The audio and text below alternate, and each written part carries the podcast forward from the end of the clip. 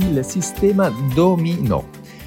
Questo sistema che avevo già introdotto nell'episodio parlandovi del cemento armato, di questa tecnologia eh, che abbina il materiale del cemento con le barre metalliche al suo interno per rendere la flessibilità, e, insomma ve ne ho già ampiamente parlato, tema viene poi eh, evoluto grazie a questo sistema, come ho detto, domino, che è un'ideazione del famosissimo Le Corbusier,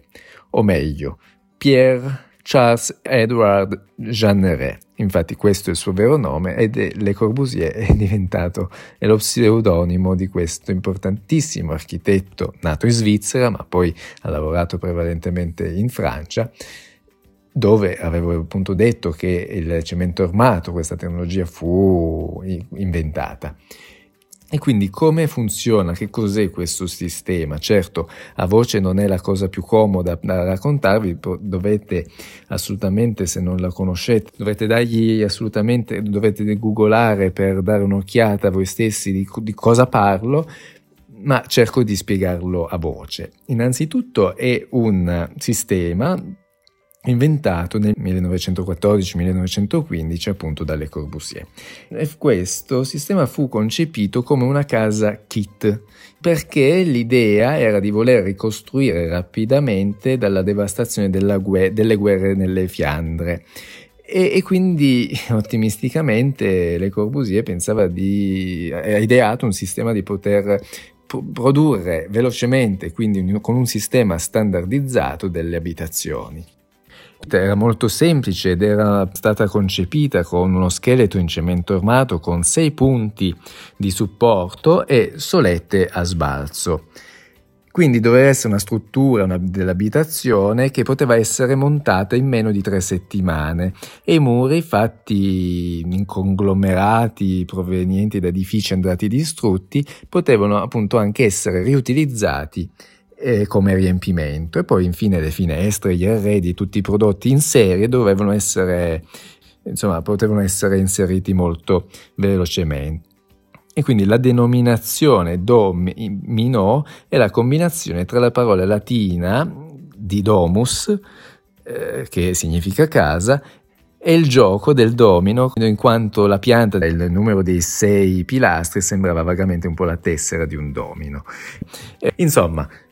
e quindi si trattava di una unità strutturale composta di tre piani orizzontali, tre solette, lisci sia sotto che sopra, in cui ognuno dei due piani superiori era sorretto da sostegni di cemento armato a sezione quadrata, mentre il livello inferiore era sollevato dal terreno su tozzi bianchi di cemento, dei plinti di cemento.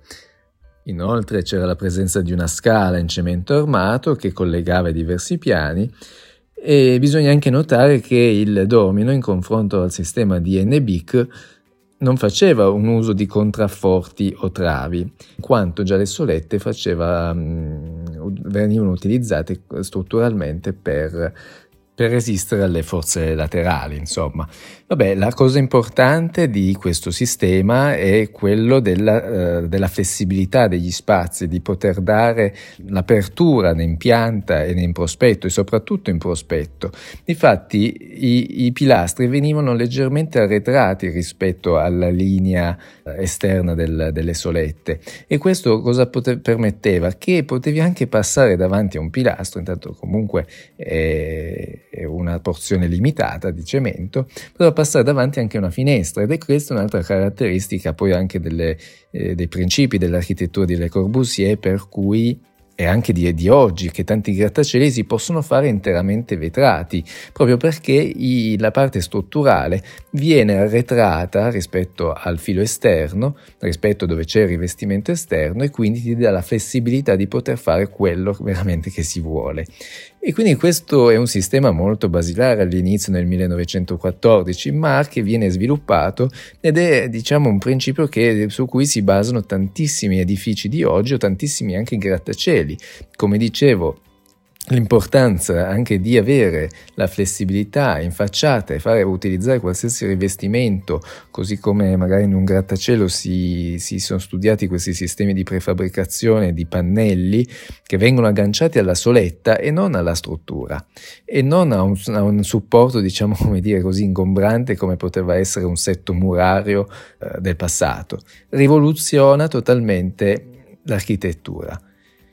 E di fatti, insomma, oltre al, al discorso della facciata, il, tutta anche il, la, l'architettura di Le Corbusier si basa su una pianta libera, su un um, piano inferiore che poteva essere eh, completamente libero e adatto alla circolazione pubblica, mentre anche, per esempio, il tetto poteva essere usato come una terrazza una terrazza, un tetto calpestabile, oggi potremmo anche dire un tetto verde con della vegetazione. Quindi capite che un sistema di quasi cent'anni fa adesso viene ancora tuttora utilizzato, su cui si basa poi tutta l'architettura del XX secolo.